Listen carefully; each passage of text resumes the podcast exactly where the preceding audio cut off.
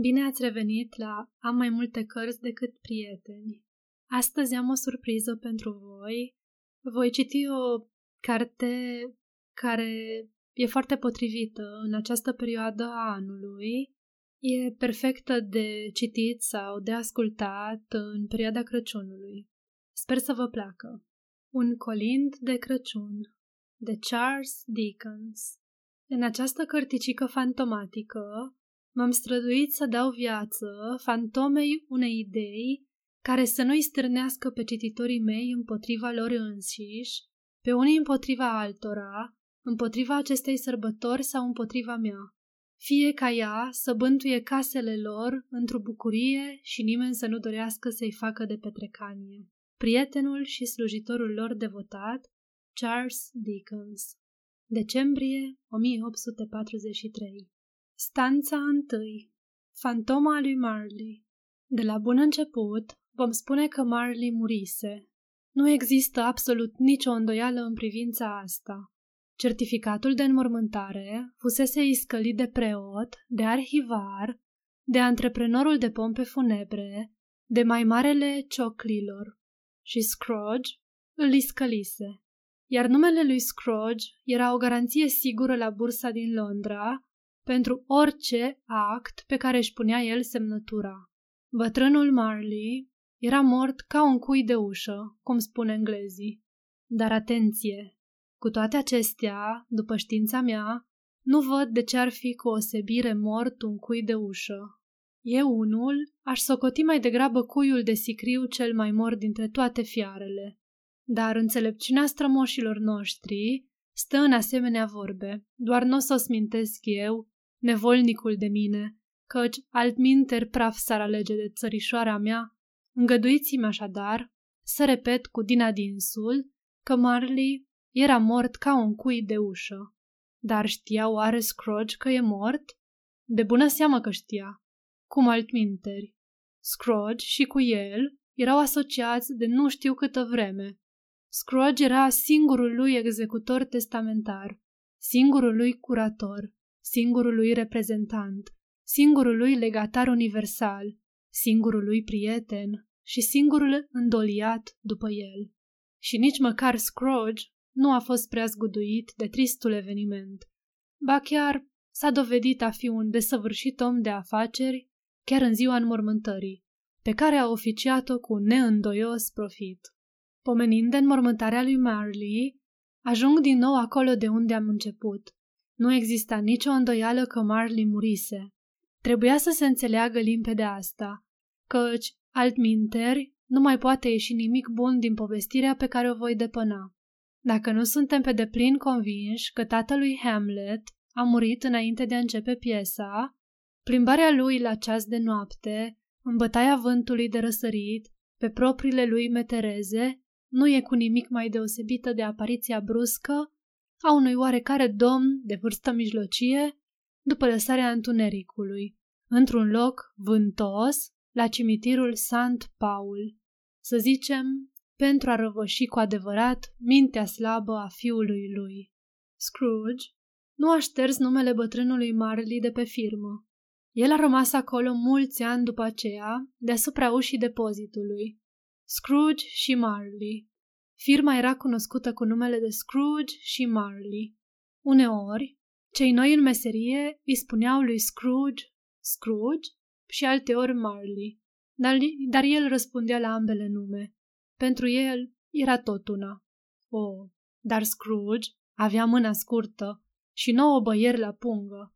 Un ticălos bătrân, hrăpreț, apucător, lacom, calic, cărpănos, un zgârie brânză, dar și tăios precum o cremene din care niciodată n-a izbutit vreun fier să scapere un foc generos, ascuns, ursuz și singuratic ca o stridie. Răceala din el îi îngheța trăsăturile bătrâne, îi pișcă nasul ascuțit, îi zgârcea obrajii, îi înțepenea picioarele, îi înroșea ochii și îi învinețea buzele subțiri și îi se strecura hoțește în glasul gâjuit. Pe cap, pe sprâncene și pe bărbia țepoasă avea promoroacă. Purta pretutindeni cu el propria lui temperatură scăzută. își îngheța biroul în zilele de caniculă și nu înmuia nici cu un grad gerul de Crăciun. Căldura și frigul de afară îl afectau prea puțin pe Scrooge. Căldura nu-l putea încălzi. Frigul iernii nu-i dădea fiori. Nu era vânt mai biciuitor ca el.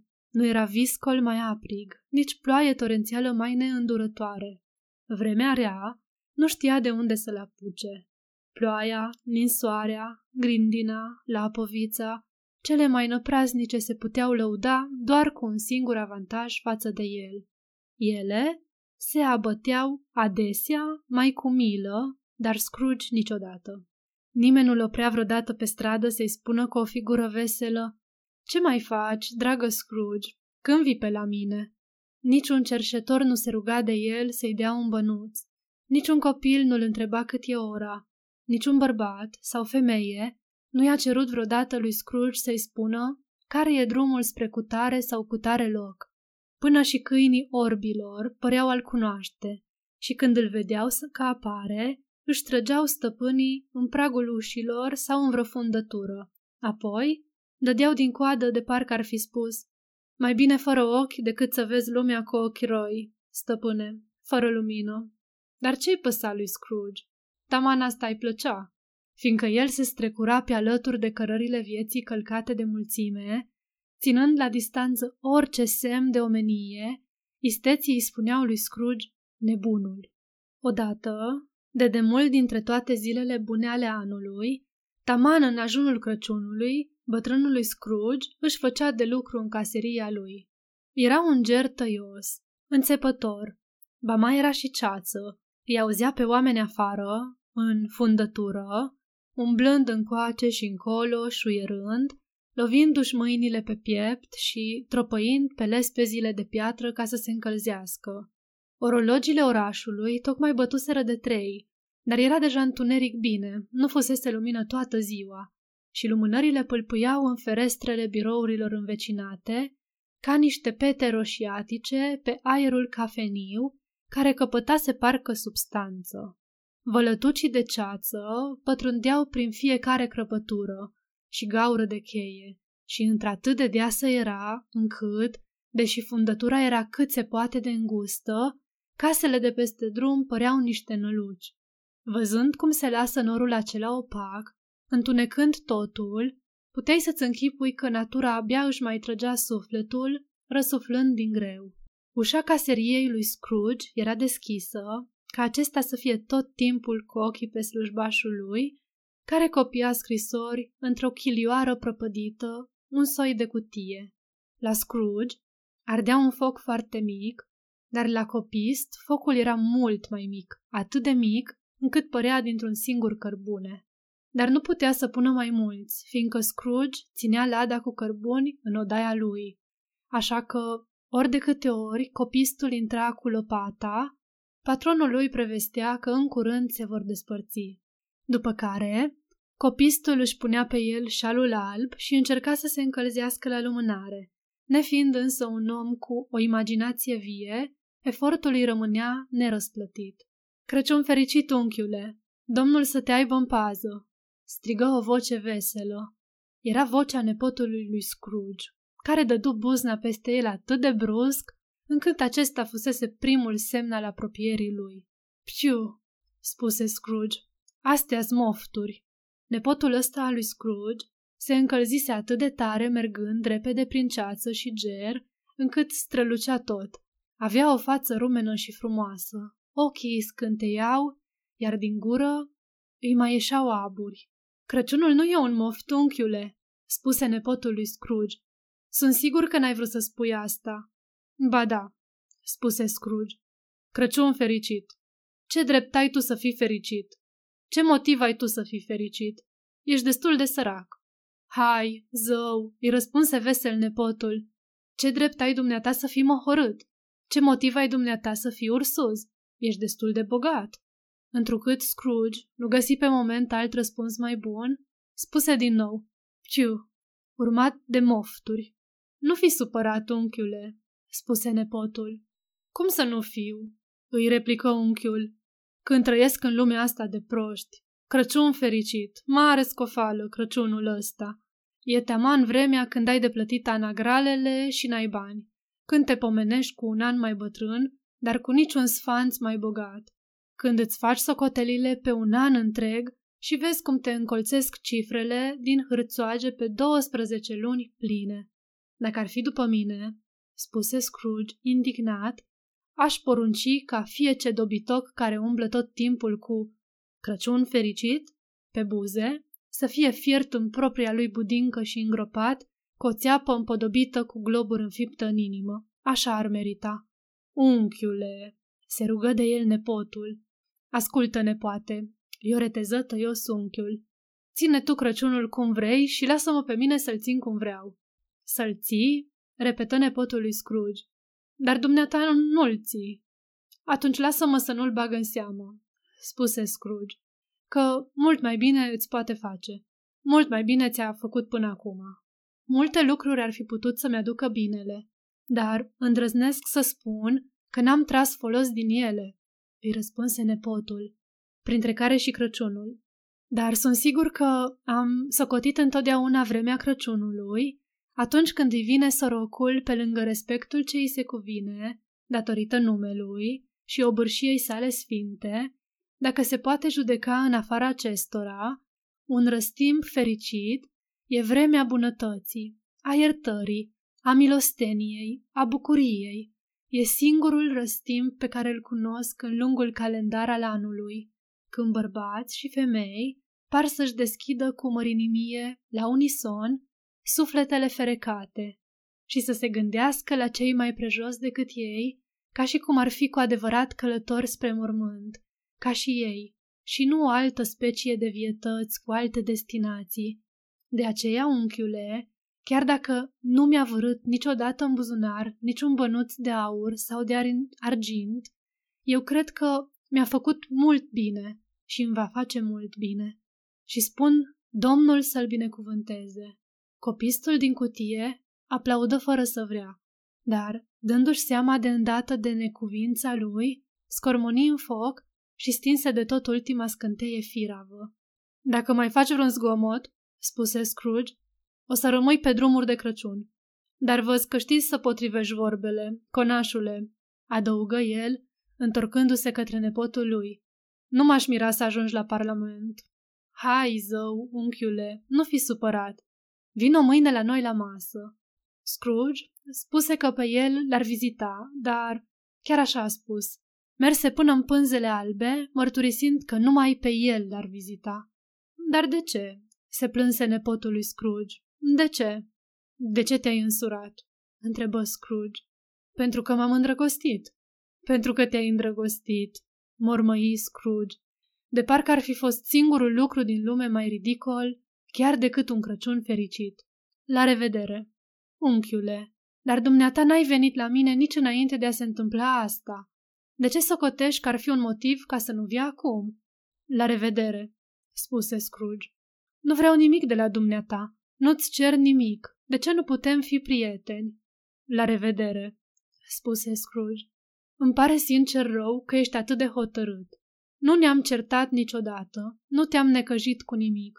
Eu am încercat din respect pentru sărbătoarea Crăciunului și îmi voi păstra buna dispoziție de Crăciun până la sfârșit. Așadar, Crăciun fericit, unchiule! La revedere, spuse Scrooge. Și un an nou bun! La revedere, spuse Scrooge. Nepotul ieși din odaie, fără să rostească totuși nicio vorbă urâtă. Se opri la ușa de afară ca să-i ureze sărbători fericite copistului, care, deși murea de frig, îi răspunse cu mai multă căldură decât Scrooge, întorcându-i urările. Uită-l și pe ăsta, mormăi Scrooge, care l-auzise. Copistul meu câștigă 15 șlingi pe săptămână. Are nevastă și familie și vorbește de Crăciun fericit. Eu intru în balamuc. Lunaticul ăsta, după ce-l conduse pe nepotul lui Scrooge, introduse alți doi oameni, erau doi domni corpolenți, plăcuți la înfățișare, care stăteau acum cu capetele descoperite în biroul lui Scrooge.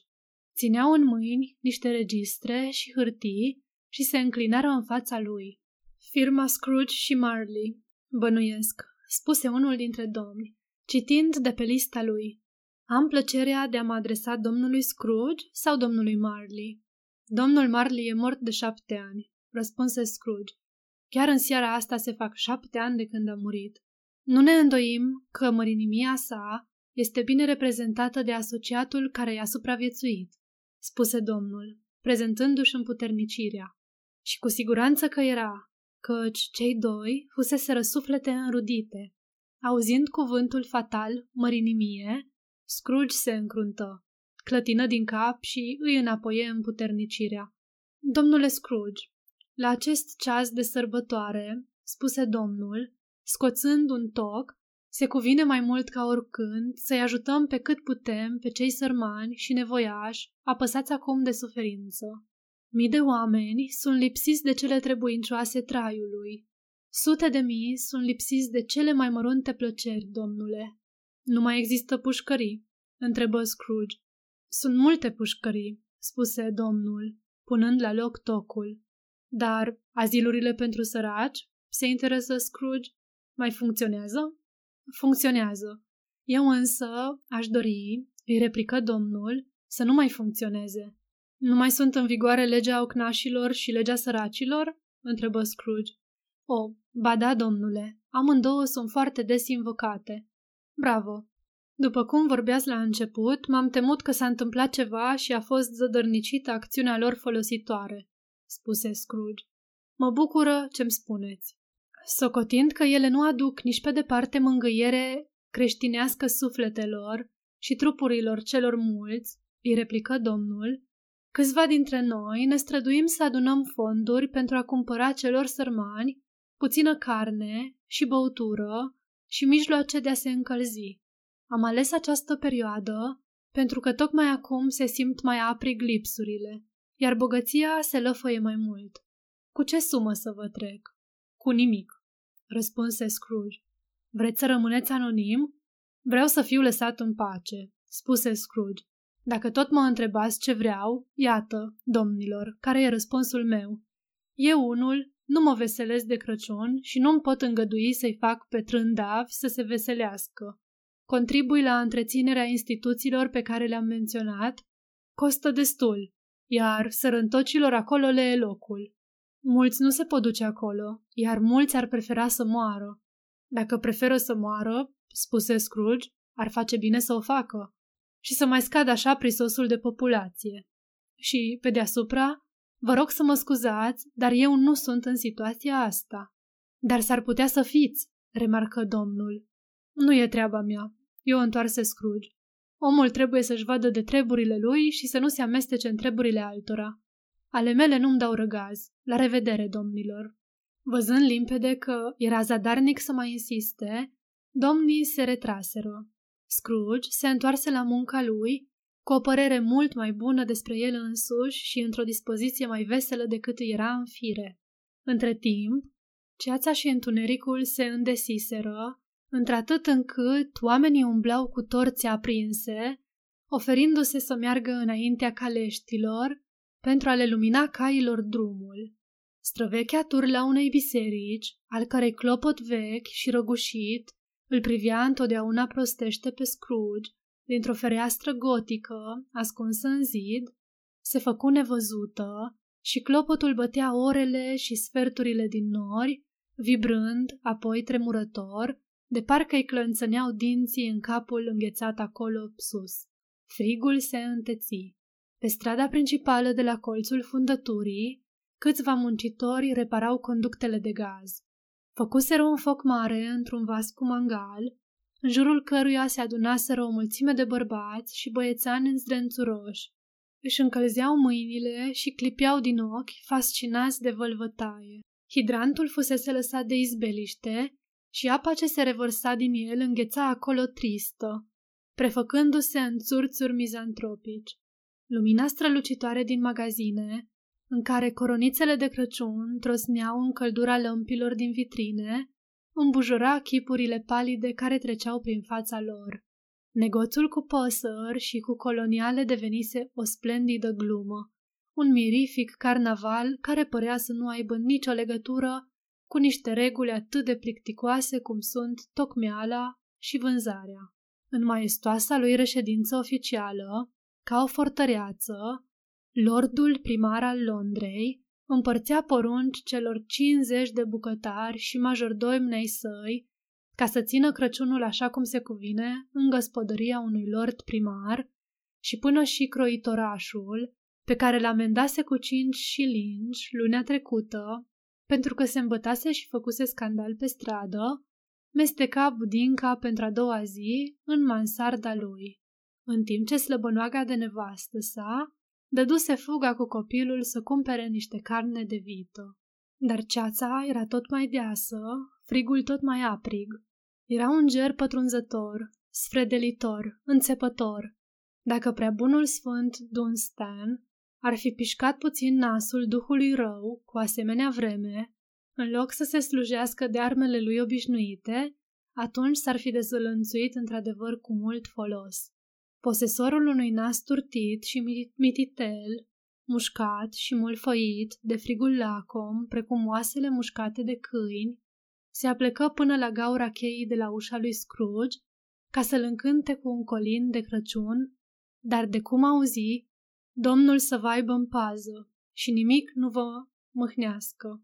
Scrooge înfașcă rigla cu atâta elan că bietul colindător o zbughi speriat, lăsând gaura cheii în seama ceții și a gerului, de aproape înrudit cu stăpânul casei.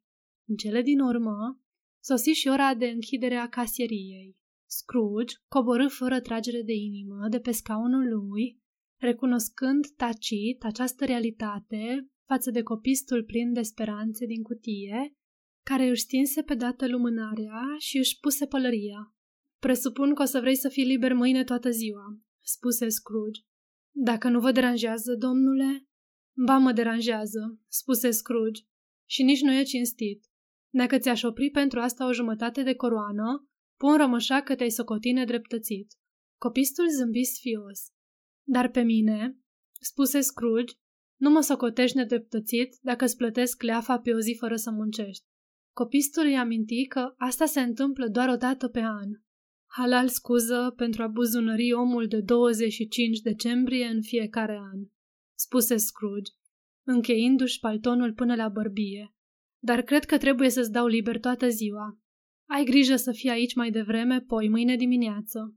Copistul promise că așa va face și Scrooge ieși bombănind, închise biroul într-o clipită și copistul, cu capetele lungi ale șalului său alb, fluturându-i pe sub surtuc, căci nu avea palton, se dădu de 20 de ori cu Sania pe Cornhill, la coada unui șir de băietani, ca să cinstească și el ajunul Crăciunului și alergă cât îl țineau picioarele până acasă, în Camden Town, ca să joace baba oarbă.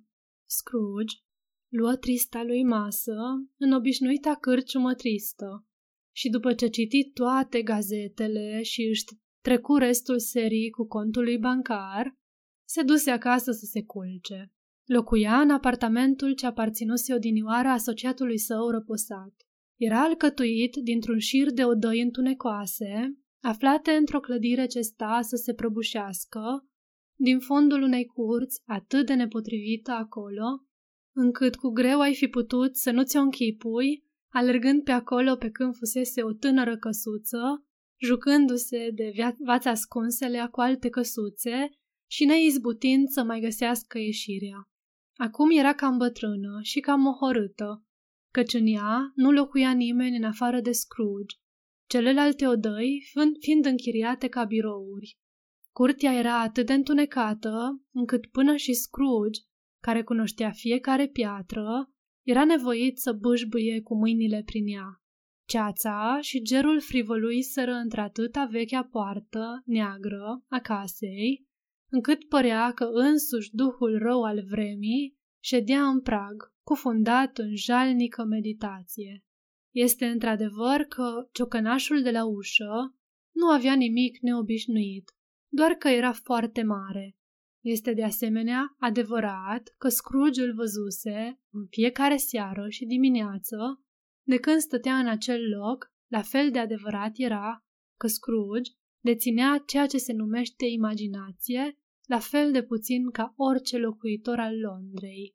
Inclusiv, cutezăm să spunem, membrii corporațiilor, ai Consiliului Municipal și ai breslelor.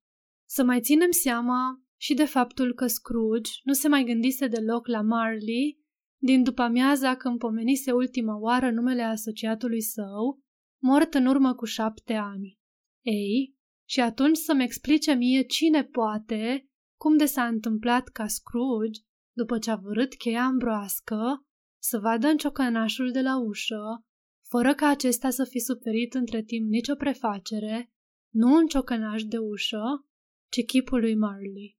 Chipul lui Marley nu se afla în umbra de nepătruns în care se aflau celelalte obiecte din fundătură, ci avea în jur o lumină sinistră, ca un homar stricat într-un bec întunecos.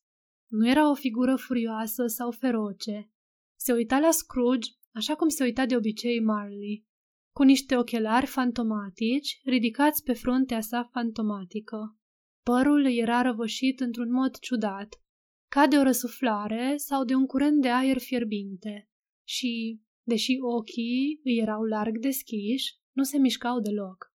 Asta, la oaltă cu paloarea lui, îl făceau înfricoșător, dar groaza nu părea a fi degajată de propria sa expresie, ci mai degrabă neținând seama de acel chip și nefiind în puterea lui. Privind țintă acest fenomen, Scrooge văzut din nou ciocănelul de ușă.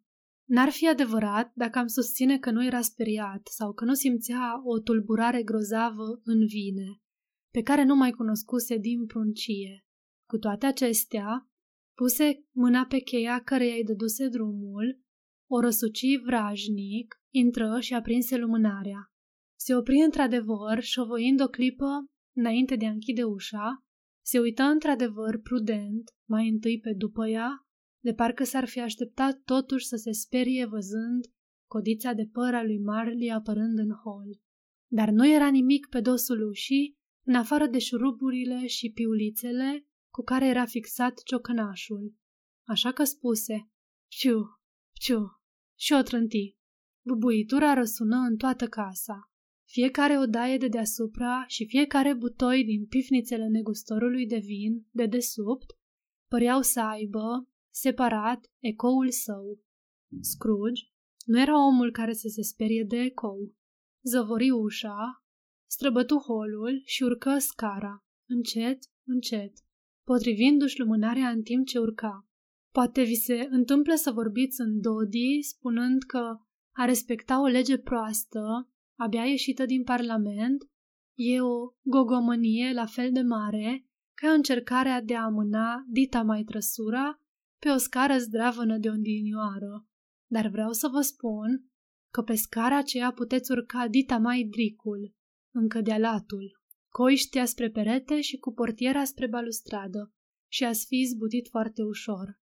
Era destul de lată pentru așa ceva, ba mai rămânea și loc, și poate de aceea, lui Scrooge îi se năzări că vede un dric urcând în fața lui în întuneric.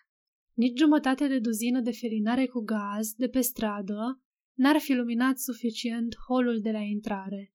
Așa că vă puteți închipui că lumânarea de seu a lui Scrooge nu spulbera nici de cum întunecimea. Dar Scrooge continua să urce fără să-i pese câtuși de puțin, Întunericul nu costă bani și asta îi plăcea lui Scrooge, dar înainte de a închide ușa lui cea grea, dădu o raită prin odăi, ca să se asigure că totul e bine. Îl îmboldea la asta amintirea chipului care mai zăbovea în mintea lui. Odaia de zi, dormitorul, de baraua cu vechituri, toate în rânduială. Nimeni sub masă, nimeni sub canapea, un foc mic în cămin, lingura și blidul pregătite și cratița cu terși de ovăz, Scrooge suferia de guturai, pe plită. Nimeni sub pat, nimeni în șifonieri, nimeni în halatul care atârna într-o poziție suspectă pe perete. De baraua cu vechituri, ca de obicei. Grătare vechi de cămin, încălțări vechi, două coșuri pentru pește, un lavoar pe trei picioare și un vătrai. Închise mulțumit ușa și se încuie înăuntru. Încuie de două ori, ceea ce nu era în obicei. Ocrotit astfel de orice surpriză, își scoase fularul, își puse halatul și papucii, apoi scufia de noapte și se așeză în fața focului ca să-și mănânce terciul. Era cu adevărat un foc tare prăpădit, o nimica toată pentru o noapte atât de geroasă. Era nevoit să stea cocârjat lângă el ca să simtă un pic de căldură de la o mână de cărbuni. Căminul era vechi, construit cu mult timp în urmă de un olandez și acoperit tot cu niște plăci ciudate de faianță olandeză cu ilustrații din Biblie. Erau acolo Cain și Abel, fiicele faraonului, regine din Saba, îngeri vestitori coborând prin văzduh pe nori ca niște saltele de puf. Abraham, belșatarii, apostoli pornind pe mare, într-un fel de untiere, sute de figuri care se ademenească gândurile. Și totuși, chipul lui Marley, mort de șapte ani, apărea ca toiagul străvechiului profet și înghițea tot. Dacă fiecare placă netedă de faianță ar fi fost la început goală, având darul de a alcătui pe suprafața sa o imagine din frânturile dezlănate ale gândurilor lui, pe fiecare dintre ele s-ar fi văzut o copie a capului bătrânului Marley. Mofturi, spuse Scrooge, străbătă odaia de-a curmezișul. După ce se mai învârti un timp prin ea, se așeză din nou. Rezemându-și capul, despeteaza scaunului și privirea îi căzu pe clopoțel. Un clopoțel atârnat în odaie, nefolosit de mult, care comunica, în scopuri acum uitate, cu o încăpere de la ultimul etaj al clădirii. Cu nemăsurată uimire și cu o frică stranie, inexplicabilă, văzu cum clopoțelul începe să se legene. Se legăna atât de lin în lăcașul lui că abia descotea vreun sunet, dar în curând începu să sune tare și odată cu el toți clopoței din casă. O ținură așa, poate jumătate de minut sau un minut, dar păru un ceas. Apoi clopoței încetară să sune toți deodată, așa cum începuseră, după care se auzi un zornăit, undeva departe, de desubt, de parcă cineva târa după el un lanț greu peste butoaiele din pifnița negustorului de vinuri. Atunci, Scrooge își aminti că auzise spunându-se că, în casele bântuite de fantome, acestea târăsc lanțuri după ele. Ușa pivniței se dădu de perete cu o bubuitură și atunci auzi un zgomot și mai puternic la etajele de desubt. Urcă scara, apoi se apropie de ușa lui. Mofturi, mofturi, spuse Scrooge. Eu nu cred. Și totuși se schimbă la față, când, fără a se opri, fantoma trecu prin ușa grea și pătrunse în odaie, în văzul lui.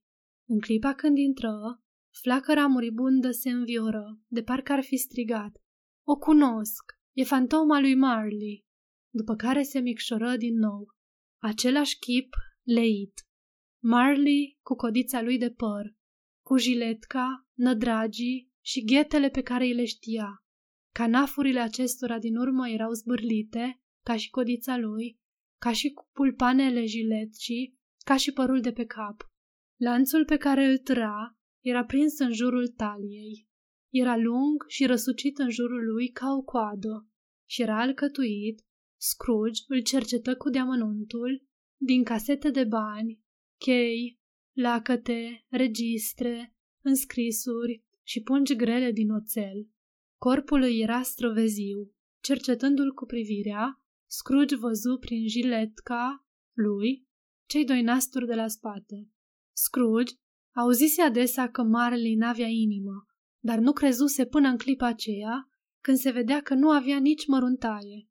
Dar nu, tot nu credea. Deși cerceta pe toate părțile stafia și o vedea stând în fața lui, deși simțea frigul din ochii ei reci ca moartea și, deși observă chiar și țesătura borboadei îndoite și înfășurate în jurul capului și bărbiei, acoperământ pe care nu-l zărise înainte. Tot nu-i venea să creadă și se împotrivea simțurilor lui. Ce mai e și asta?" spuse Scrooge, caustic și rece ca întotdeauna. Ce vrei de la mine?" Multe vreau." Era vocea lui Marley, fără îndoială. Cine ești? Întreabă-mă cine am fost. Bine, atunci cine ai fost? Spuse Scrooge ridicând vocea. Ești năzuroasă pentru o nălucă. Era să spună ca o nălucă, dar renunță, părându-i se mai potrivit cum spusese. În viață am fost asociatul tău, Jacob Marley. Poți să...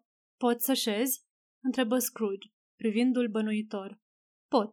Șezi atunci. Scrooge pusese întrebarea, neștiind dacă o fantomă atât de străvezie s-ar putea pomeni în situația de a se așeza pe un scaun. Și socotea că, în cazul în care ar fi fost cu neputință, acest lucru ar necesita o explicație stânjenitoare. Dar fantoma se așeză de cealaltă parte a căminului, de parcă era ceva obișnuit pentru ea. Nu crezi în mine, remarcă fantoma. Nu, spuse Scrooge. Ce dovadă vrei să-ți dau despre adevărata mea existență, în afara simțurilor tale? Nu știu, spuse Scrooge. De ce te îndoiești de simțurile tale? Pentru că orice nimic le afectează, spuse Scrooge. Un ușor deranjament stomacal face din ele niște șarlatani. Poate că ești o bucățică nedicerată de carne de vită, un bob de muștar, o fărâmă de brânză, o părticică dintr-un cartof nefiert. Orice ai fi, în loc să semeni teama, semeni cu o zeamă. Scrooge nu prea avea obiceiul să facă glume și nici nu se simțea deloc vesel în sufletul lui în clipa aceea. Adevărul este că încerca să facă pe deșteptul ca să-și abată atenția și să-și înăbușe spaima, căci glasul vedeniei îi îngheța sângele în vine. Scrooge simțea că, dacă ar sta o clipă în tăcere, privind ochii aceia neclintiți și împăienjeniți, s-ar termina cu el. Înfricoșător era și faptul că vedenia răspândea în jurul ei o atmosferă de infern. Scrooge, însuși, nu o simțea, dar ea exista neîndoios, căci, deși fantoma ședea perfect nemișcată, părul ei, pulpanele și canafurile tot mai fluturau, de parcă ele umflau aburii fierbinți ieșiți dintr-un cuptor. Vezi scobitoarea asta?" spuse Scrooge, grăbindu-se să atace din nou din motivul mai înainte pomenit și dorind, fie și numai pentru o secundă, să abată de la persoana lui privirea împietrită a plăsmuirii. Văd, răspunse fantoma. Nu te uiți la ea, spuse Scrooge. Cu toate acestea, o văd, spuse fantoma. Ei bine, îi răspunse Scrooge, e suficient să o înghit și tot restul zilelor mele voi fi prigonit de o oaste de draci, toți de mine născociți. Mofturi, îți spun eu, mofturi. Auzind acestea, arătarea scoase un groaznic urlet și își scutură lanțul cu un zgomot atât de sinistru și de înfricoșător, că Scrooge se ținu strâns de scaun ca să nu cadă leșinat. Dar și mai tare se înspăimântă când stafia își scoase bandajul din jurul capului și falca inferioară îi căzu pe piept. Scrooge se lăsă în genunchi și își îngropa fața în mâini. Îndurare, spuse el. De ce mă chinui, cumplită plăsmuire? Tu, om cu minte pământeană, răspunse fantoma. Crezi sau nu în mine? Cred, spuse Scrooge. Trebuie să cred. Dar de ce umblă duhurile pe pământ și de ce vin la mine? Duhul fiecărui om, răspunse fantoma, e sortit să umble printre semenii lui și să călătorească hăt departe. Dacă Duhul nu se arată în timpul vieții, este condamnat să o facă după moarte. E blestemat să rătăcească prin lume, vai, mie, și să fie martor la ceea ce nu poate fi părtaș, dar ar fi putut să fie pe pământ și să aducă fericirea. Năluca scoase din nou un urlet, își scutură lanțul și își frânse mâinile fantomatice. Văd că ești în lanțuri, spuse Scrooge, tremurând. De ce? Port lanțul pe care l-am făcut în viață, răspunse fantoma. L-am alcătuit, za cu za, metru cu metru. M-am încins cu el din propria mea vrere și din propria mea vrere îl port. Ți se pare cumva ciudată alcătuirea lui? Scrooge tremura tot mai tare. Și nu știu oare, continuă fantoma, cât cântărește și cât de lung este puternicul lanț pe care îl duci tu însuți? Era taman la fel de greu și de lung ca acesta, în ajunul de Crăciun de acum șapte ani. De atunci, ai mai trudit la el. E un lanț solid. Scrooge se uită pe lângă el pe podea, așteptându-se să se vadă înconjurat de vreo 50-60 de stânjeni de cablu de fier, dar nu văzu nimic. Jacob îl imploră el. Bătrâne Jacob Marley, mai povestește spune vorbe de mângâiere, Jacob. Nu-ți pot aduce mângâiere, răspunse fantoma. Ea vine din alte tărâmuri. Ebenezer Scrooge și adusă de alți mesageri, altor feluri de oameni. Nici nu pot să-ți spun ce aș vrea. Doar încă puțin, atât mi-e îngăduit. Nu mă pot odihni, nu pot sta, nu pot zăbovi nicăieri. Duhul meu n-a mers niciodată mai departe de casieria noastră, bagă de seamă. În timpul vieții, Duhul meu nu a hălăduit niciodată dincolo de hotarele înguste ale vizuinei noastre în care mânuiam banii și în fața mea se aștern călătoria nevoioase. Ori de câte ori cădea pe gânduri, Scrooge avea obiceiul să-și vure mâinile în buzunarele pantalonilor. Chipzuind la vorbele fantomei, așa făcut și acum, dar fără a-și ridica privirea și rămânând îngenunchiat. Ai umblat cu încetineală, Jacob, remarcă Scrooge, ca un om de afaceri, deși cu oarecare umilință și respect. Cu încetineală, repetă fantoma. Ești mort de șapte ani, cugetă Scrooge, și ai călătorit atâta vreme. Tot timpul, spuse fantoma. N-am cunoscut pace, nici odihnă, doar chinul neîncetat al căinței. Călătorești repede? Pe aripile vântului, răspunse fantoma. Bag seama că ai străbătut cale lungă în șapte ani, spuse Scrooge. Auzind acestea, fantoma slobozi iarăși un urlet și zângăni lanțul atât de crâncen, în liniștea de mormânt a nopții, încât paznicul ar fi avut motive să-l întemnițeze pentru tulburarea ordinii publice. O ființă captivă, legată și de două ori încătușată, strigă Safia. Oare nu ai cunoștință de viacurile de trudă neîncetată a unor făpturi nemuritoare, căci acest pământ trebuie să intre în veșnicie, înainte ca binele de care este în stare să înflorească pe deplin? Oare nu ai cunoștință că orice duh creștin, care trudește cu bună credință în mica lui lume, oricare ar fi aceasta, descoperă că viața lui muritoare e prea scurtă pentru nemărginitele sale prilejuri de a aduce foloase, oare nu ai cunoștință că, oricât de amarnic te-ai căi, nu poți îndrepta răul făcut când nu apuci mâna pe care ți-o întinde viața? Și totuși, așa am făcut eu. O, vai, așa am făcut eu. Dar tu ți-ai văzut întotdeauna cu pricepere de îndatoririle tale, Jacob, șovăi Scrooge, care începea să se gândească la el însuși. Îndatoriri, strigă fantoma, frângându-și iarăși mâinile. Omenirea era îndatorirea mea. Binele tuturor era îndatorirea mea. Mărinimia, milostenia, îndurarea și bunătatea erau toate îndatoririle mele. Treburile legate de meșteșugul meu erau doar un strop de apă în cuprinzătorul ocean al îndatoririlor mele. Își întinse lanțul de-a lungul brațelor, de parcă el era singura pricina a zadarnicei sale suferințe și apoi îl trânti din nou cu furie pe jos. La vremea aceasta, din anul care se scurge, spuse Năluca, sufăr cel mai mult. De ce am trecut prin mulțimile de semeni ai mei cu ochii plecați și nu i-am ridicat niciodată spre acea stea binecuvântată care a călăuzit pe cei înțelepți spre o casă sărmană? Nu erau oare cămine sărace pe care să mă poarte și pe mine lumina sa? Scrooge era foarte speriat auzind că Năluca o ținea tot așa și începu să tremure îngrozitor. Ascultă-mă!" strigă fantoma. Răgazul meu se apropie de sfârșit. Ascult, spuse Scrooge, dar nu fi rău cu mine. Nu folosi vorbe întortocheate, Jacob, te rog. Nu știu să-ți spun cum de mă înfățișez acum ție în forma în care mă vezi. Am stat zile de rândul nevăzut lângă tine. Nu era o idee prea plăcută. Pe Scrooge îl trecură fiori și își șterse nădușeala de pe frunte. Nu e nici de cum partea cea mai ușoară a pedepsei mele, continuă fantoma. Mă aflu în noaptea asta aici pentru a te preveni că încă mai ai un prilej și o speranță de a nu-mi împărtăși soarta. Un prilej și o speranță pe care ți le ofer eu. Ebenezer, întotdeauna mi-ai fost un prieten bun, spuse Scrooge. Îți mulțumesc. Vei fi vizitat, reluă fantoma, de trei duhuri. Lui Scrooge îi căzu fața, aproape la fel de jos cât îi căzuse fantomei falca.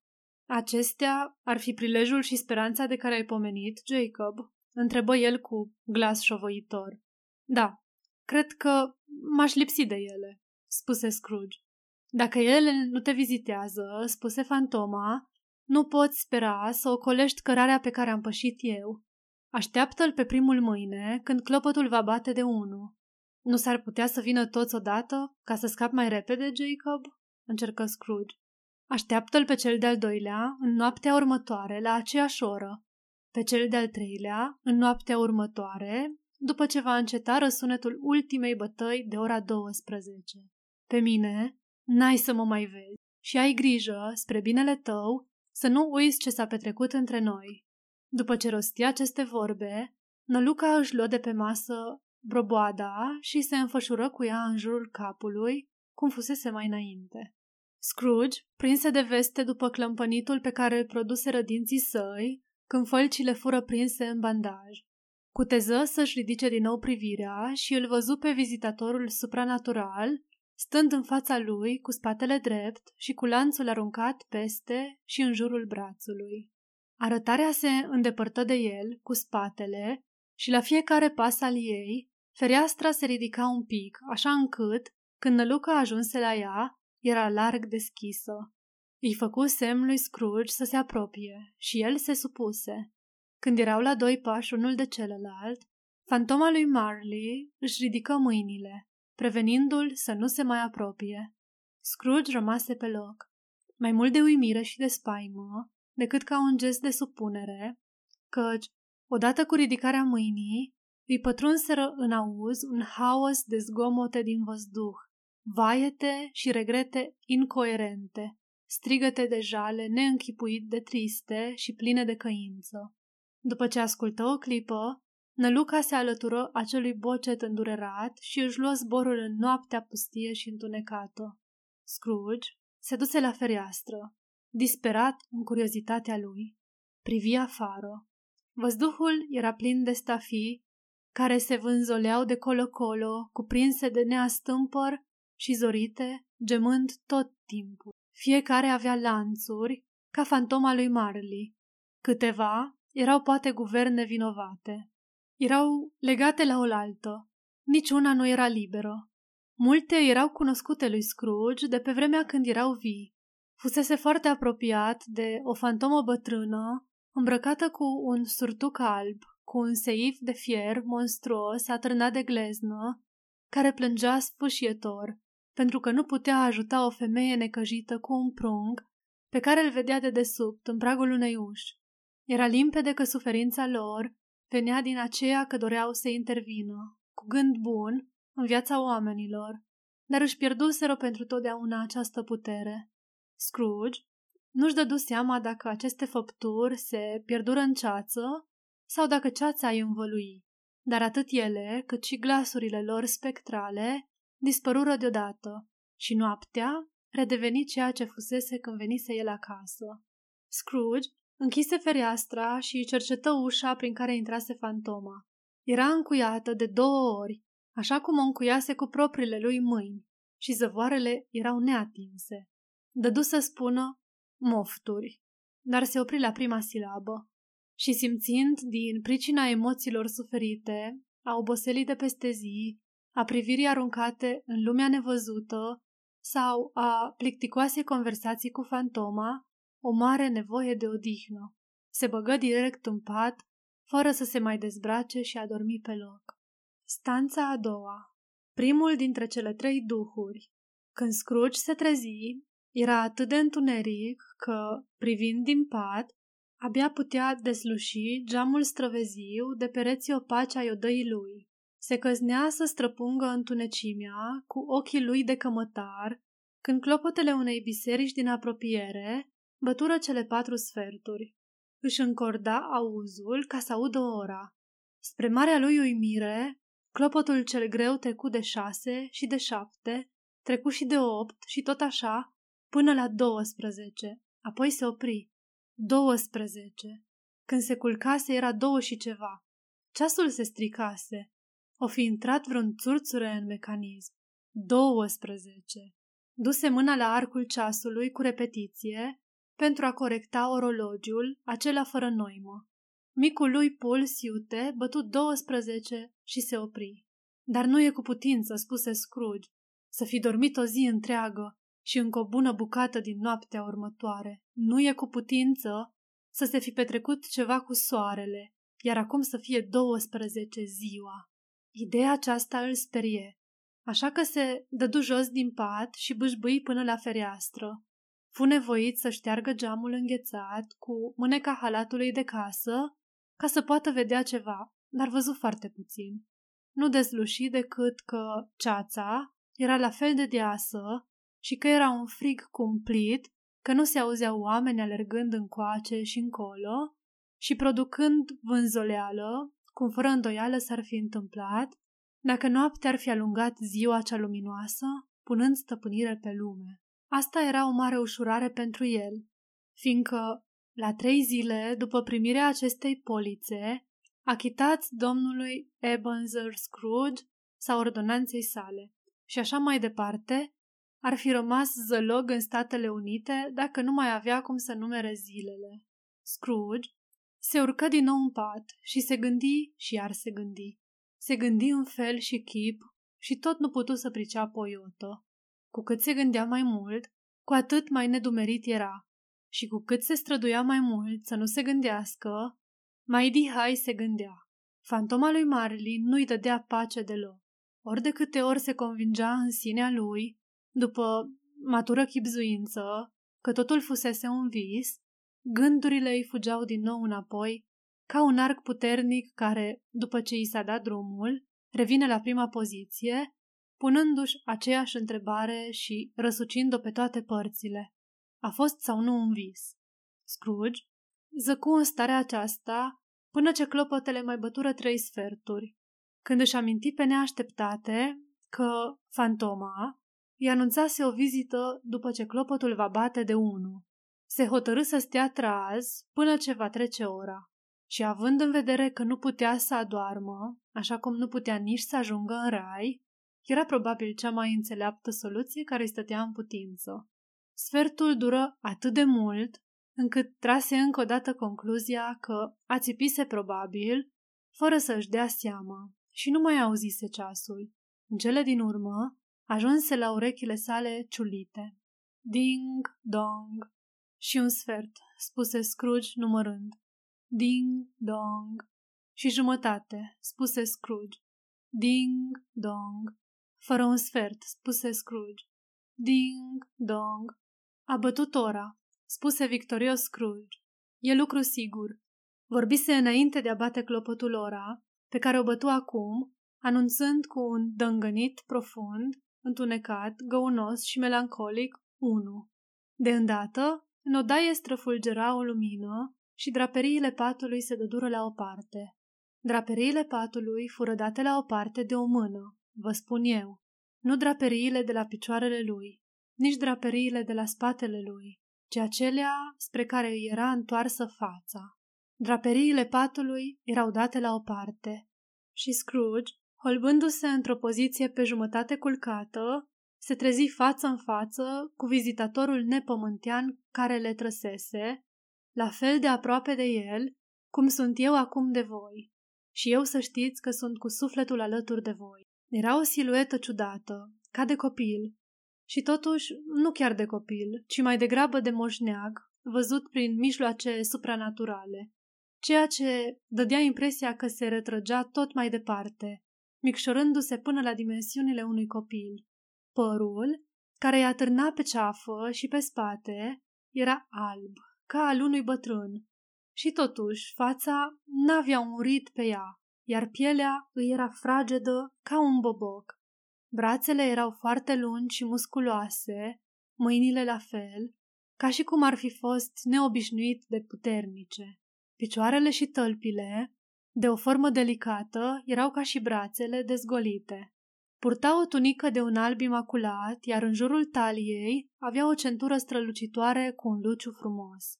Ținea în mână o ramură de ilice verde, proaspătă, și într-un ciudat contrast cu acel simbol al iernii, avea poalele văjmântului tivite cu flori de vară.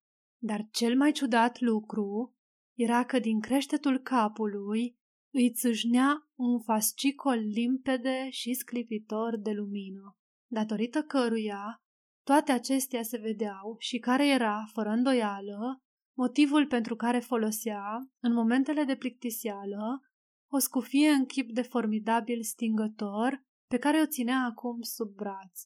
Și totuși, nici asta nu era trăsătura sa cea mai ciudată, observă Scrooge privindu-l tot mai atent, căci, pe măsură ce îi sclipea și îi scânteia centura, ba într-o parte, ba într-alta, astfel încât, acolo unde la un moment dat era lumină, în momentul următor era întuneric, însăși silueta suferea diverse fluctuații. Ba era ceva cu un braț, ba ceva cu un picior, ba cu 20 de picioare, ba o pereche de picioare fără cap, ba un cap fără trup, iar aceste părți care se descompuneau nu alcătuiau niciodată un contur vizibil în bezna adâncă în care se topeau. Și chiar în timp ce se petrecea acest miracol, vizitatorul era din nou el însuși, limpede și deslușit, întotdeauna. Dumneata, domnule, ești duhul la cărui apariție mi-a fost vestită? întrebă Scrooge. Eu sunt. Glasul era blând și duios. Bizar de firav, de parcă n-ar fi fost lângă el, ci undeva departe. Cine ești și cu ce te îndeletnicești? Se interesă Scrooge. Sunt fantoma Crăciunurilor trecute. A trecutului de demult? Întrebă Scrooge, ținând seama de statura lui pitică. Nu. A trecutului tău. Dacă l-ar fi întrebat cineva, Scrooge poate că n-ar fi știut să-i spună de ce, dar simțea o aprigă dorință de a vedea duhul cu scufia pe cap și îl rugă să se acopere. Cum? Exclamă fantoma. Vrei să stingi atât de curând, cu mâini pământene, lumina pe care o dau eu? Nu e de ajuns că ești unul dintre cei ale căror patim au făcut această scufie și m-au silit atâta amar de ani să o port îndesată pe frunte. Scrooge negă respectos că ar fi intenționat să-l jignească sau că ar fi avut cunoștință să-i fi tras cu fia pe ochi duhului cu bună știință vreodată în viața lui. Își făcu apoi curaj să întrebe ce treburi le aduseră acolo. Binele tău, spuse fantoma. Scrooge își exprimă recunoștința, dar asta nu îl împiedică să-și spună în sinea lui că o noapte de odihnă netulburată i-ar fi fost de mai mult folos. Probabil că duhul o fi auzit ce gândește, că își spuse imediat. Atunci, plângerile tale, ia seama. Își întinse mâna puternică în timp ce vorbea și îl apucă ușor de braț. Ridică-te și urmează-mă. Scrooge s-ar fi voicărit zadarnic că, pe vremea aceea și la acel ceas în noapte, o plimbare nu era deloc potrivită că patul era cald și că termometrul arăta multe grade sub zero afară, că era îmbrăcat subțire, fiind doar un papuci, halat și scufie de noapte, și că era deja răcit. Nu se putea împotrivi strânsorii lui, deși era blândă ca unei mâini de femeie. Se ridică, dar, băgând de seamă că duhul se îndrepta spre fereastră, îi apucă veșmântul, rugându-se de el. Sunt muritor, protestă Scrooge, și pot să cad. Îngăduie atingerea mâinii mele aici, spuse Duhul, punându-i-o pe inimă și vei fi susținut nu doar acum. În timp ce rostia aceste vorbe, trecură prin zid și se pomeniră pe un drum de țară deschis, mărginit de câmpuri pe fiecare parte. Orașul dispăruse cu totul. Nu se zărea nici urmă de el. Odată cu el, dispăruseră și întunericul și ceața, căci era o zi de iarnă rece, senină, cu zăpadă pe jos. Doamne Dumnezeule, spuse Scrooge, încreștându-și mâinile în timp ce se uită în jur. În locul acesta am crescut, aici am copilărit. Duhul îl privi cu blândețe. Bătrânul îi simțea încă vag atingerea, deși fusese ușoară și trecătoare. Era asaltat de o mie de miresme care pluteau în aer fiecare legată de o mie de gânduri, speranțe, bucurii și griji, de mult de tot uitate. Îți tremură buzele, spuse Duhul, și ce ai pe obraz? Scrooge mormăi, cu o ciudată jenă în glas, că e un coș și se rugă de fantomă să-l ducă unde poftește. Îți amintești drumul? întrebă Duhul. Cum să nu mi-l amintesc? strigă înflăcărat Scrooge. Aș putea să-l urmez legat la ochi. Ciudat că l-ai uitat atâția ani, remarcă fantoma. Hai să mergem. Porniră pe drum și Scrooge recunoștea fiecare poartă, fiecare stâlp, fiecare copac, până ce în depărtare se ivi un mic târg cu podul și biserica lui, cu râul lui șerpuitor.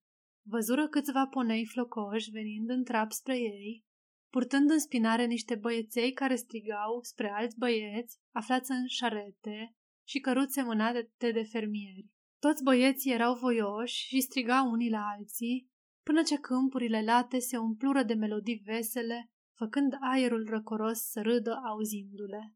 Acestea sunt doar umbrele celor care au fost, spuse fantoma. Nu ne simt prezența.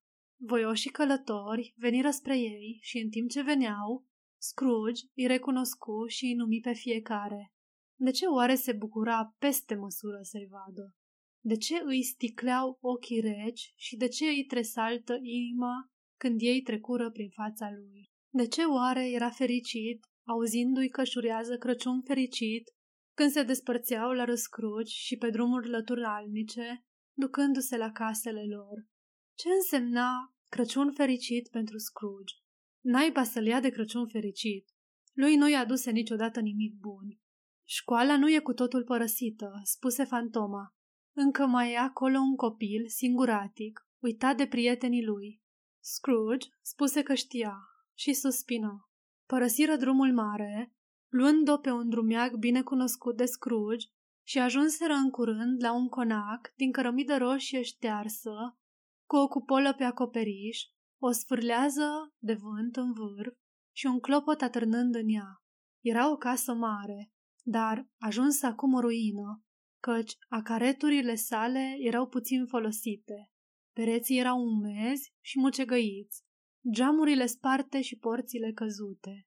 În grajd umblau țanțoși și cloncănind niște păsări, iar șoproanele pentru trăsuri și șurile erau năpădite de iarbă. Nici înăuntru nu mai era mare lucru care să amintească de starea ei de odinioară, căci, pătrunzând în holul mohorât și aruncând o privire prin ușile deschise ale multor încăperi, văzură că erau mari, friguroase și cu puține mobile. Se simțea un miros de pământ, de pustietate glacială, care îți evoca prea multe treziri la lumina lumânării și nu prea multă mâncare. Cei doi, Duhul și Scrooge, străbătură holul, îndreptându-se spre o ușă din dosul casei. Se deschise în fața lor, dând la iveală o încăpere lungă, pustie și tristă, pe care șirurile de bănci și de pupitre urâte din lemn de brad o făceau să pară și mai pustie. La unul din pupitre, un băiat singuratic citea lângă un foc firav. Scrooge se așeză pe o bancă și plânse, văzându-se pe el însuși, așa cum fusese, o biată ființă uitată. Ecourile tăinuite ale casei, chițăiturile și forfota șoarecilor din dosul lambriurilor, picăturile ce se scurgeau din cișmeaua pe jumătate dezghețată din curtea mohorâtă din spate, leneșul balans al ușii unei magazii goale, trosnetele focului, toate acestea îi înmuiară inima lui Scrooge slobozindu-i și mai tare lacrimile. Duhul îi atinse brațul, arătând spre binele său mai tânăr, absorbit de lectură. Deodată, un bărbat cu veșminte străine, care se vedea limpede, miraculos de real, apărut la fereastră, cu un topor vârât în centură și ducând de frâu un măgar încărcat cu lemne. Ia uite, este Ali Baba!" exclamă Scrooge fascinat. Bătrânul și cinstitul Ali Baba, dragul de el. Da, da, îmi amintesc. Odată de Crăciun, când copilul singuratic de acolo a rămas în școala părăsită, El a apărut de adevăratelea pentru prima dată, chiar așa, bietul băiat. Și Valentin spuse Scrooge, și sălbaticul lui frate, Orson, uite-i, și cum îl cheamă, cel care a fost lăsat în izmene, dormind, la poarta Damascului, nu-l vezi? Și grăjdarul sultanului, răsturnat de duhurile rele, uite-l cum stă în cap, așa-i trebuie, îmi pare bine, de ce s-a însurat tocmai el cu prințesa? Dacă l-ar fi auzit pe Scrooge, risipindu-și toată ardoarea în asemenea subiecte, cu un glas cu totul neobișnuit, între râs și plâns, și dacă ar fi văzut fața lui luminată și emoționată, tare s-ar mai fi minunat partenerii lui de afaceri din Londra. Uită-l pe papagal, strigă Scrooge. Uită-l acolo, cel cu corp verde și coadă galbenă și un fel de salată verde în creștet. Sărmane Robinson Crusoe l-a strigat când s-a întors acasă, după ce a navigat în jurul insulei. Sărmane Robin Crusoe, pe unde ai umblat, Robin Crusoe? Omul a crezut că visa, dar nu visa. Era papagalul, să știi. Uite-l și pe vineri. Aleargă, derupe pământul spre golfuleț. Hei, alo, hei, ho. Apoi, trecând iute la o altă stare, trecere foarte străină caracterului său, spuse, compătimindu-și sinele lui de odinioară. Bietul băiat. Și se porni iar pe plâns. Aș vrea, murmură Scrooge, băgând mâna în buzunar și uitându-se în jur, după ce șterse ochii cu manșeta. Dar e prea târziu. Ce s-a întâmplat? întrebă duhul. Nimic, spuse Scrooge, nimic. Noaptea trecută, un băiețel mi-a cântat un colin de Crăciun la ușă. Aș vrea să-i fi dat ceva. Asta-i tot. Duhul zâmbi cufundat în gânduri și spuse fluturând mâna. Hai să mai vedem și un alt Crăciun. Sinele de odinioară a lui Scrooge crescu la auzul acestor cuvinte și încăperea deveni ceva mai întunecată și mai murdară. Lambriurile se scorojiră, geamurile crăpară și din tavan căzură bucăți de moloz, scoțând la iveală șipcile dezgolite. Dar cum se petrecură toate acestea, Scrooge nu știu, așa cum nu știm nici noi.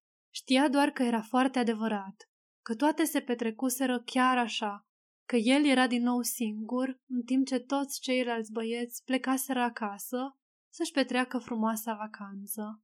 Nu mai citea. Se plimba disperat de colo-colo. Scrooge se uită la duh și, clătinând trist din cap, privi neliniștit spre ușă. Aceasta se deschise și o fetiță, mult mai mică decât băiatul, dădu buzna și, încolăcindu-și brațele de gâtul lui, îi se adresă cu Dragul meu, iubitul meu, frate, am venit să te iau acasă, dragul meu frate, spuse copila, bătând din palmele micuțe și îndoindu-se de râs.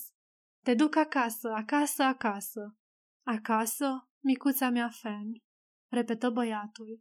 Da, spuse copila, în culmea bucuriei. Acasă pentru totdeauna, acasă de acum în vecii vecilor. Tata e mult mai bun decât era și acasă e ca în rai.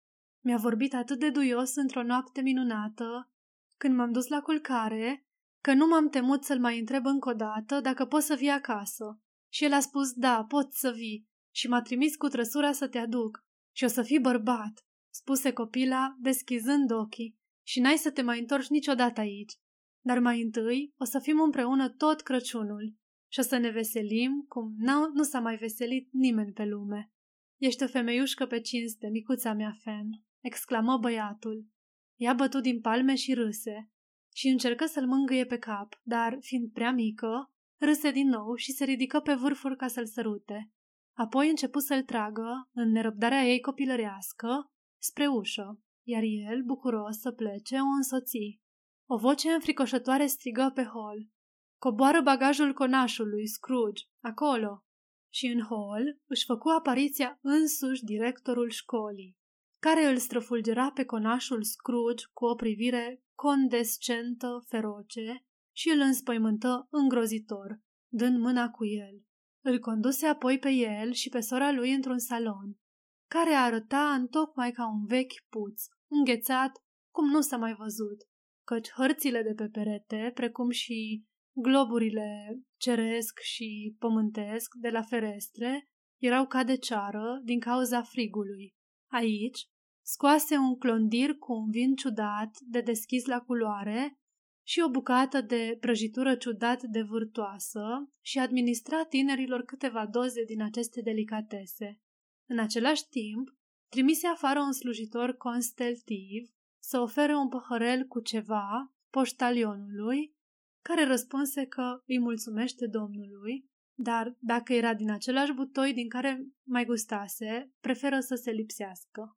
Cufărul conașului Scrooge, fiind între timp legat de copertina trăsurii, copiii își luară rămas bun de la director, cu multă tragere de inimă. Apoi, se urcară în trăsură și porniră vesel pe alea din grădină. Roțile se învârteau repede, împroșcând ca un pulverizator promoroaca și zăpada de pe frunzele întunecate ale plantelor perene. A fost întotdeauna o făptură delicată, pe care o putea dobărâ și cea mai mică adiere, spuse fantoma, dar avea o inimă mare.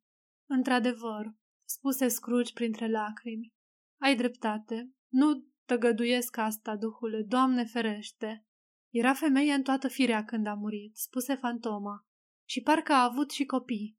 Un copil, preciză Scrooge. Adevărat, spuse fantoma, nepotul tău. Scrooge părea cam tulburat și răspunse scurt. Da.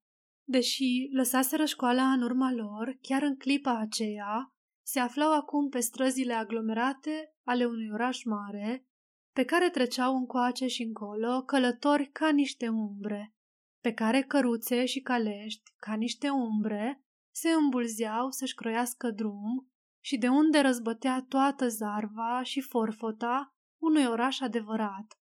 Prăvăliile împodobite arătau limpede că și aici era din nou Crăciun, dar era seară și străzile erau luminate.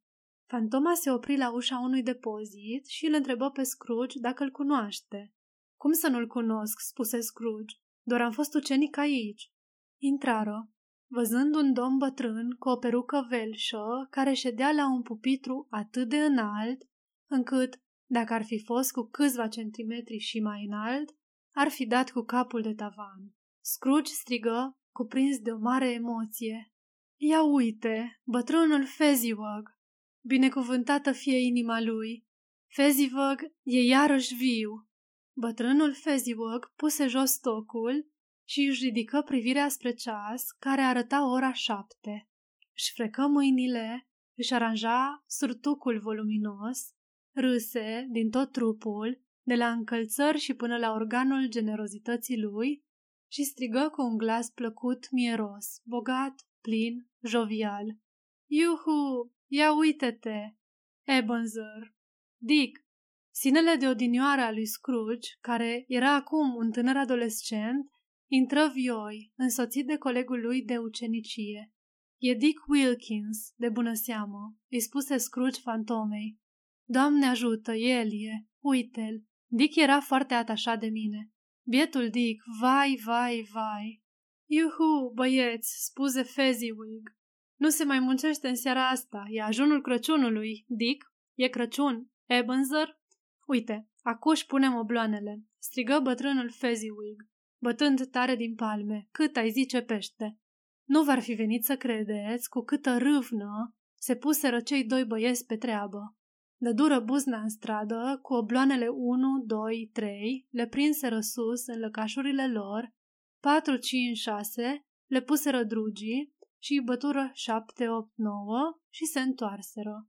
Înainte să ajungeți voi cu numărătoarea până la 12, gâfâind ca niște cai de curse. Hop și așa, strigă bătrânul Fezziwig, coborându-se de la pupitrul lui înalt cu o extraordinară sprinteneală. Faceți curățenie, flăcăi, să se facă loc aici. Hop și așa, Dick, Fivioi, Ebenezer. Curățenie. Ar fi curățat orice. Puteau să curețe orice. Sub privirea bătrânului Fezziwig. Treaba fu făcută într-un minut. Tot ce se putea deplasa fu ascuns vederii, de parcă ar fi fost alungat din viața publică pentru totdeauna.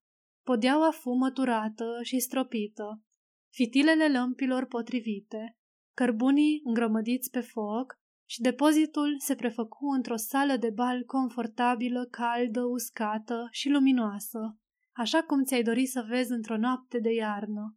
Și iată că intră un scripar cu o partitură, care se urcă la pupitrul cel măreț și făcu din el o orchestră, care suna precum 50 de stomacuri tulburate. Iată că intră doamna Fezziwig cu un zâmbet larg, adevărat. Iată că intrară cele trei domnișoare Fezziwig, surâzătoare și drăgălașe. Iată că intrară cei șase tineri cu inimile zdrobite de ele. Iată că intrară toți tinerii și toate tinerele care lucrau acolo. Iată că intră fată în casă, cu vărul ei, brutarul. Iată că intră bucătăria sa, cu bunul prieten al fratelui ei, lăptarul. Iată că intră băiatul de peste drum, bănuit că nu primea destulă mâncare de la stăpânul lui, încercând să se ascundă în spatele fetei de la a doua casă, după cea de alături, care se dovedise că fusese trasă de urec de stăpâna ei. Intrară cu toții, unul după celălalt, unii cu sfială, alții cu îndrăzneală, unii cu grație, alții cu stânjeneală, unii împingând, alții trăgând. Toți intrară în toate felurile și în toate chipurile și se prinseră în dans, douăzeci de perechi deodată. Făcură jumătate de cerc și apoi se răsuciră în cealaltă direcție. Veniră spre mijloc, apoi se îndepărtară din nou, se învârtiră și se învârtiră, grupându-se după cum îi trăgea ața. Vechea pereche care conducea la început dansul apărea mereu unde nu trebuia. O nouă pereche conducea apoi dansul, luând-o de la capăt, de îndată ce ajungeau acolo. În sfârșit, toate perechile conduceau dansul și niciuna de pe margini nu putea să le ajute. Când se ajunse la acest punct, bătrânul Fezziwig bătu din palme ca să oprească dansul strigând Bravo! Iar scripcarul își cufundă fața înfierbântată într-o oală cu bere neagră, adusă acolo taman în acest scop. Dar, disprețuind odihna, își făcu din nou apariția și reîncepu pe loc să cânte, deși nu mai erau dansatori, ca și cum celălalt scripcar fusese dus acasă vlăguit, pe o targă, iar el era unul proaspăt, hotărât mai degrabă să piară decât să-l mai vadă în ochi.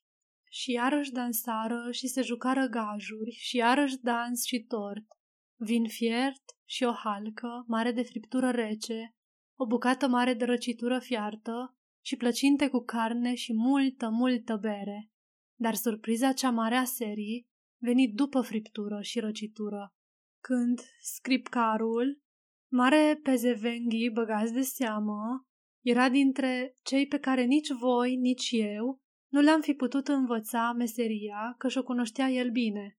Atacă Sir Roger de Coverley, atunci bătrânul Fezziwig o pofti la dans pe doamna Fezziwig. Și ei conduseră dansul, un dans pe cinste, făcut parcă anume pentru ei, în ritm de trei pătrimi și cu douăzeci de perechi ca parteneri. Oameni cu care nu era de glumit, oameni care dansau în draci, nu umblau, că nici nu știau. Dar să fi fost de două ori mai mulți, ba chiar de patru ori, bătrânul Fezziwig tot s-ar fi măsurat cu ei. Și doamna Fezziwig așiderea. Cât despre ea, era o parteneră vrednică de el în toate sensurile cuvântului. Dacă asta nu e o laudă grozavă, spuneți-mi voi una mai grozavă și o să o folosesc. Din gambele lui Fezziwig părea să iasă o lumină adevărată. Străluceau ca niște luni, pretutindeni, printre dansatori. N-ai fi putut prevedea în nicio clipă anume ce se va întâmpla cu ele. Și după ce bătrânul Fezziwig și doamna Fezziwig executară întregul dans, înaintați și retrageți-vă, ambele mâini spre parteneri, plecăciune și reverență, piruetă, podul și din nou înapoi, la locurile voastre, Fezziwig făcu foarfecă, o făcu cu atâta dibăcie, încât parcă ar fi clipit din picioare, și apoi reveni pe podea, fără să se clatine niciun pic. Când ceasul bătu de 11, balul familial se sparse. Domnul și doamna Fezziwig își luară poziția, de fiecare parte a ușii, și strânse rămâna fiecărei persoane, pe rând, pe măsură ce aceasta, fie bărbat, fie femeie, ieșea, urându-i un Crăciun fericit. După ce toți plecaseră, în afara celor doi ucenici, procedară la fel și cu ei. Și astfel, glasurile voioase se îndepărtară și flăcăii se băgară în paturile lor, care erau sub o teșghea în dosul prăvăliei. În tot acest timp, Scrooge se comportase ca un om ieșit din minți. Inima și sufletul lui erau în scena aceea, cu sinele lui de odinioară. Confirma tot, își amintea tot, se bucura de tot și era cuprins de cea mai ciudată agitație.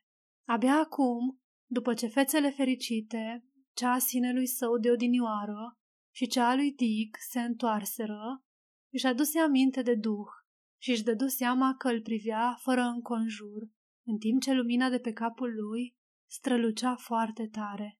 E o nimica toată, spuse duhul, să trezești recunoștința prostimii. O nimica toată, repetă Scrooge. Duhul îi făcu semn să-i asculte pe cei doi ucenici care se întreceau în laude la adresa lui Fezziwig și după ce ascultă spuse Ba e nimica toată, n-a cheltuit decât câteva lire din banii voștri muritori, probabil vreo trei-patru. Merită laude doar pentru atât? Nu-i vorba de asta, spuse Scrooge, înfierbântat de această observație și vorbind fără să-și dea seama, ca sinele lui de odinioară, nu ca sinele de mai târziu. Nu-i vorba de asta, duhule. Stă în puterea lui de a ne face fericiți sau nefericiți, de a ne face slujba ușoară sau împovărătoare, de a face din ea o plăcere sau un chin. Puterea lui poate că stă în cuvinte și priviri, în lucruri atât de vagi și neînsemnate, încât e cu neputință să le pui una sub alta și să le aduni. Și atunci, fericirea pe care o împarte el e la fel de mare ca și cum ar fi costat o avere. Simți privirea Duhului și se opri. Ce s-a întâmplat? întrebă Duhul. Nimic deosebit, spuse Scrooge. Parcă s-a întâmplat totuși ceva, insistă Duhul. Nu, spuse Scrooge, nu. Aș vrea să-i pot spune o vorbă două copistului meu chiar în clipa asta, atâta tot. Sinele lui de odinioară stinse lămpile, în timp ce el își exprima această dorință.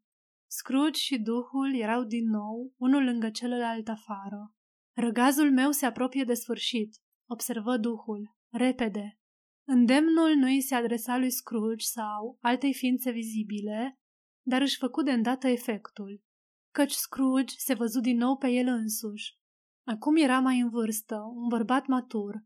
Nu avea încă întipărite pe față liniile aspre și rigide din anii următori, dar începuse să capete semnele grijilor și ale zgârceniei. Avea o nerăbdare, o lăcomie, un neastâmpăr în ochi, în care se citea că năravul prinsese rădăcini și peste care avea să se lase umbra copacului tot mai înalt.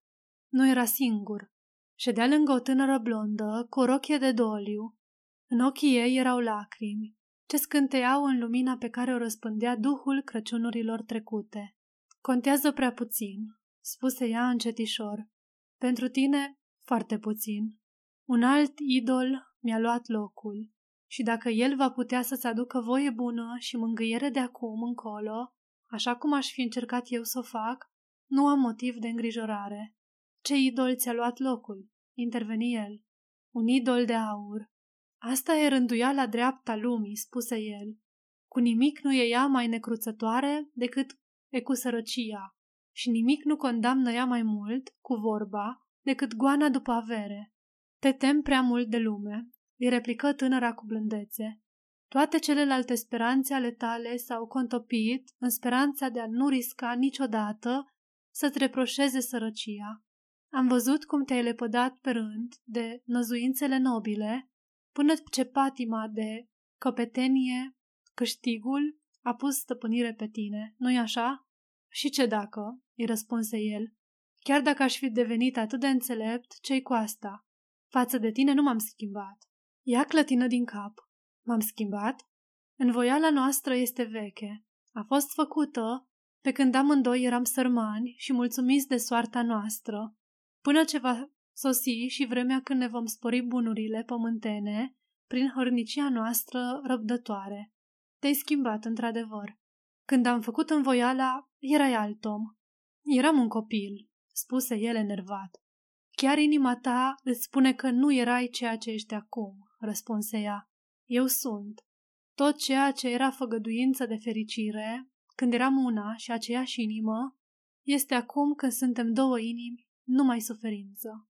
N-am să-ți spun cât de des și cu câtă tristețe m-am gândit la asta. Este de ajuns că m-am gândit și că pot să-ți dăruiesc libertatea. Ți-am cerut-o vreodată? În cuvinte nu, niciodată. Atunci cum? Prin schimbarea firii tale, prin stricăciunea sufletului, printr-o altă atmosferă a vieții, o altă speranță de împlinire a ei, prin tot ceea ce prețuiai dragostea mea în ochii tăi. Dacă n-ar fi fost învoiala dintre noi, spuse fata, privindu-l blând, dar ferm, spune-mi, mai alege și ai încerca să mă cucerești acum? O, nu. El păru să accepte împotriva voinței lui că presupunerea ei era îndreptățită, dar se căzni să spună, tu crezi că nu. Aș fi bucuroasă să cred altminteri, dacă aș putea, răspunse fata. Numai Dumnezeu știe că, atunci când am aflat acest adevăr, am înțeles cât de puternic și de netăgăduit trebuie să fie. Dar, dacă ai fi liberă astăzi, dacă vei fi mâine sau ai fost ieri, pot să cred chiar și eu că ai alege o fată fără zestre, tu, care, și atunci când îi destăinui gândurile, prețuiești totul după câștig. Sau, dacă ai alege-o, dacă ai face-o într-o clipă în care ți-ai trădat singurul tău principiu călăuzitor, nu aș ști cu siguranță că de îndată te vei căi și vei regreta. Ba știu. Și de aceea îți dăruiesc libertatea. Din toată inima o fac, în numele dragostei pentru cel care ai fost. El dădu să-i răspundă, dar ea continuă întorcând capul. Poate că amintirea trecutului mă face să sper, întrucâtva, aceasta vei suferi pentru foarte, foarte scurt timp, după care vei alunga bucuros din gândurile tale această amintire, ca pe un vis nefolositor, din care ai avut norocul să te trezești. Îți doresc fericire în viața pe care ți-ai ales-o. Fata îl părăsi și se despărțiră. Nu mai arăta nimic, duhule, spuse Scrooge. Du-mă acasă. De ce îți face plăcere să mă chinui? Încă o umbră doar exclamă duhul. Nu mai vreau, strigă Scrooge, nu mai vreau. Nu mai vreau să văd nimic, nu mai arăta nimic. Dar necruțătorul duh îl țintui locului cu ambele brațe și îl sili să privească în continuare. Vedeau acum o altă scenă, în alt loc. O odaie nu foarte mare și nici foarte frumoasă, dar cât se poate de plăcută.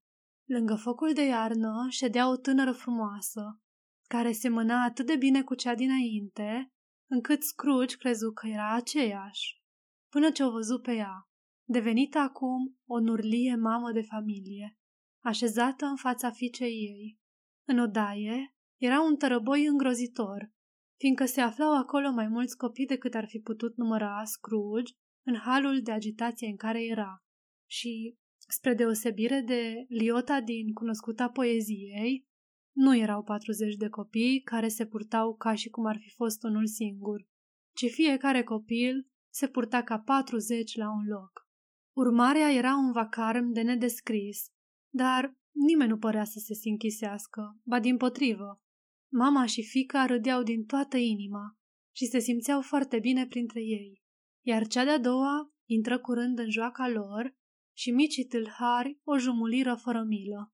Ce n-aș fi dat să fiu unul dintre ei, deși chiar atât de grosolan n-aș fi putut să fiu niciodată, nu, nu.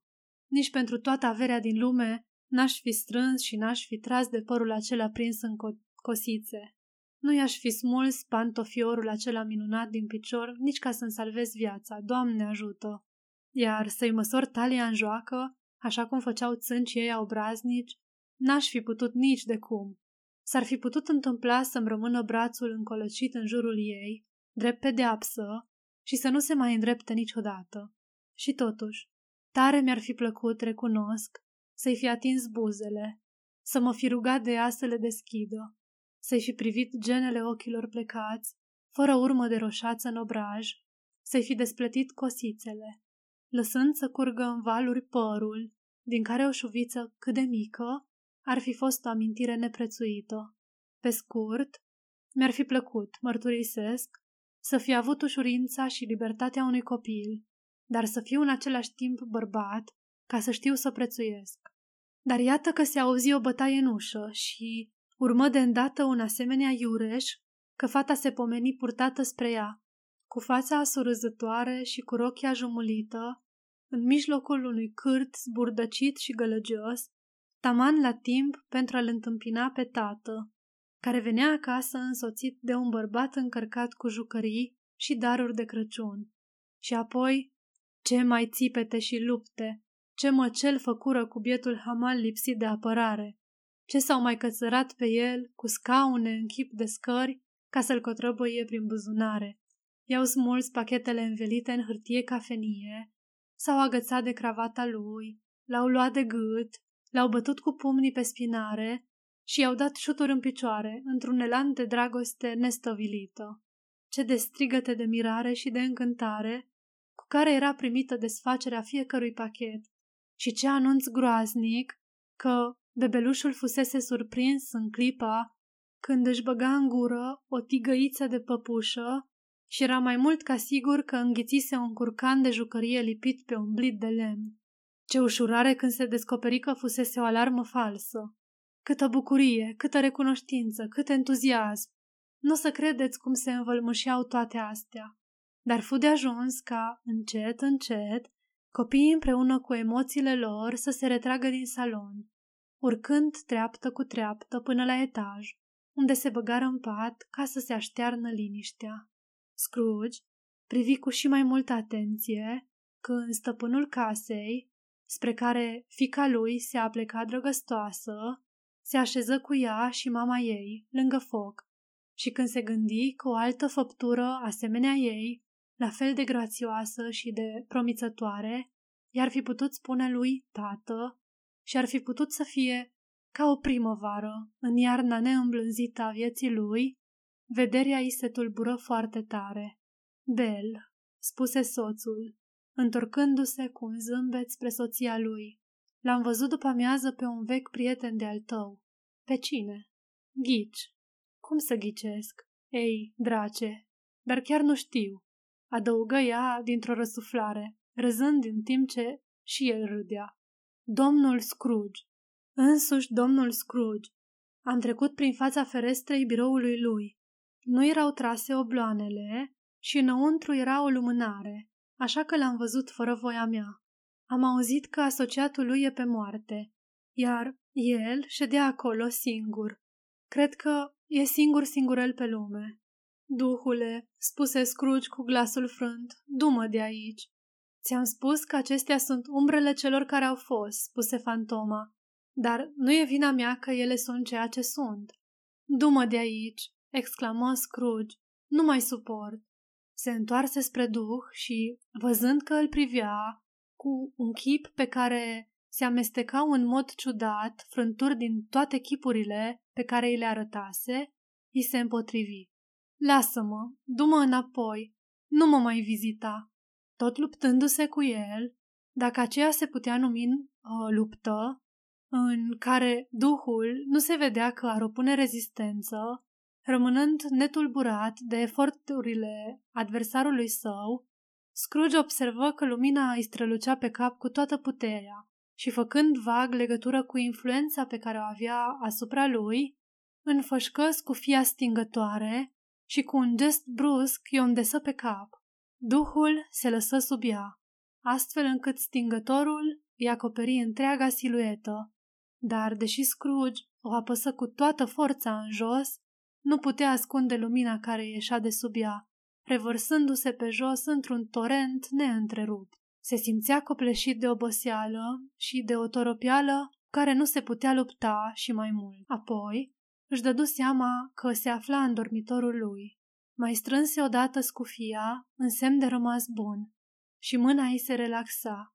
Apoi, abia apucă să se împleticească până la pat, că se și cufundă într-un somn adânc.